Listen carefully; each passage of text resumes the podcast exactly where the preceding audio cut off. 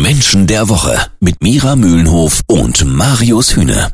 Hundetrainer Mike Moormann aus Salzgitter. Hundedaddy nennt man dich auch. Du hast eben schon gesagt, deine Befürchtungen treffen ein. Viele geben jetzt ihre Hunde nach der Corona-Zeit wieder ab, weil sie sich ja neu in dieser Zeit an angeschafft haben. Ich kann das gar nicht verstehen. Ich Wie man das nicht. schaffen kann, wenn man sich so an so einen tollen Freund gewöhnt hat, den kann man doch nicht einfach weggeben. Ich weiß gar nicht, wie viel tausendmal ich es schon ausgesprochen habe. Für mich ist der Hund der beste Freund. Der bleibt so lange, bis er die Augen schließt. Freunde gehen, aber der Hund bleibt. Nun bist du ja auch Trainer. Mit welchen Ja. Hauptproblemen kommen die Menschen zu dir, also die Hundebesitzer mit ihren Freunden? Ja, Was können sie Also nicht? in- Gehorchen.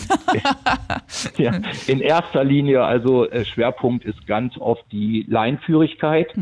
Häusliche Probleme, das heißt, der Hund eben halt mehr oder weniger das Zepter übernommen hat, wo es dann eben halt auch darum geht, dass der Hund auch mal Zähne zeigt und sagt, hier, pass auf, das ist meins.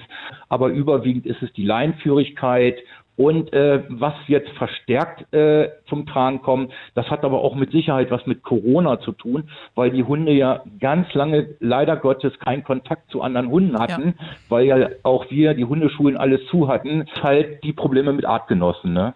Das habe ich auch schon gemerkt. Wenn ich mit einer Freundin spazieren gehe, die einen Hund hat, ja, und man ist Ja. dann im Wald oder so, dann kommen andere Hunde, dann gehen die aufeinander los und es ist eigentlich, Genau. man hat kaum Zeit und Ruhe, sich miteinander zu unterhalten, weil die einfach nicht miteinander äh, umgehen können im Moment. Ist das Genau, durch Corona richtig. gekommen? Ach, das ist interessant. Ja, ganz genau, weil wie gesagt, es wurde ja alles untersagt. Mhm. Ähm, wir haben es ja, also äh, nicht nur die Betriebe, auch wir Hundetrainer und Hundetrainerinnen, wir haben es ja durch, wir durften ja nicht. Ne? Und diese ganze Zeitspanne, wenn man jetzt mal überlegt, man hat sich jetzt vielleicht am Anfang, ähm, wo Corona losging, keiner wusste ja eigentlich, was hier Corona ist oder was mal überhaupt hier mit uns passiert.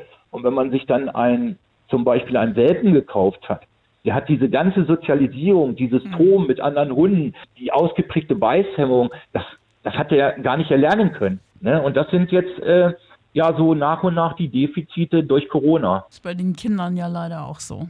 Genau, genau. Hundetrainer Mike, wir sprechen gleich weiter.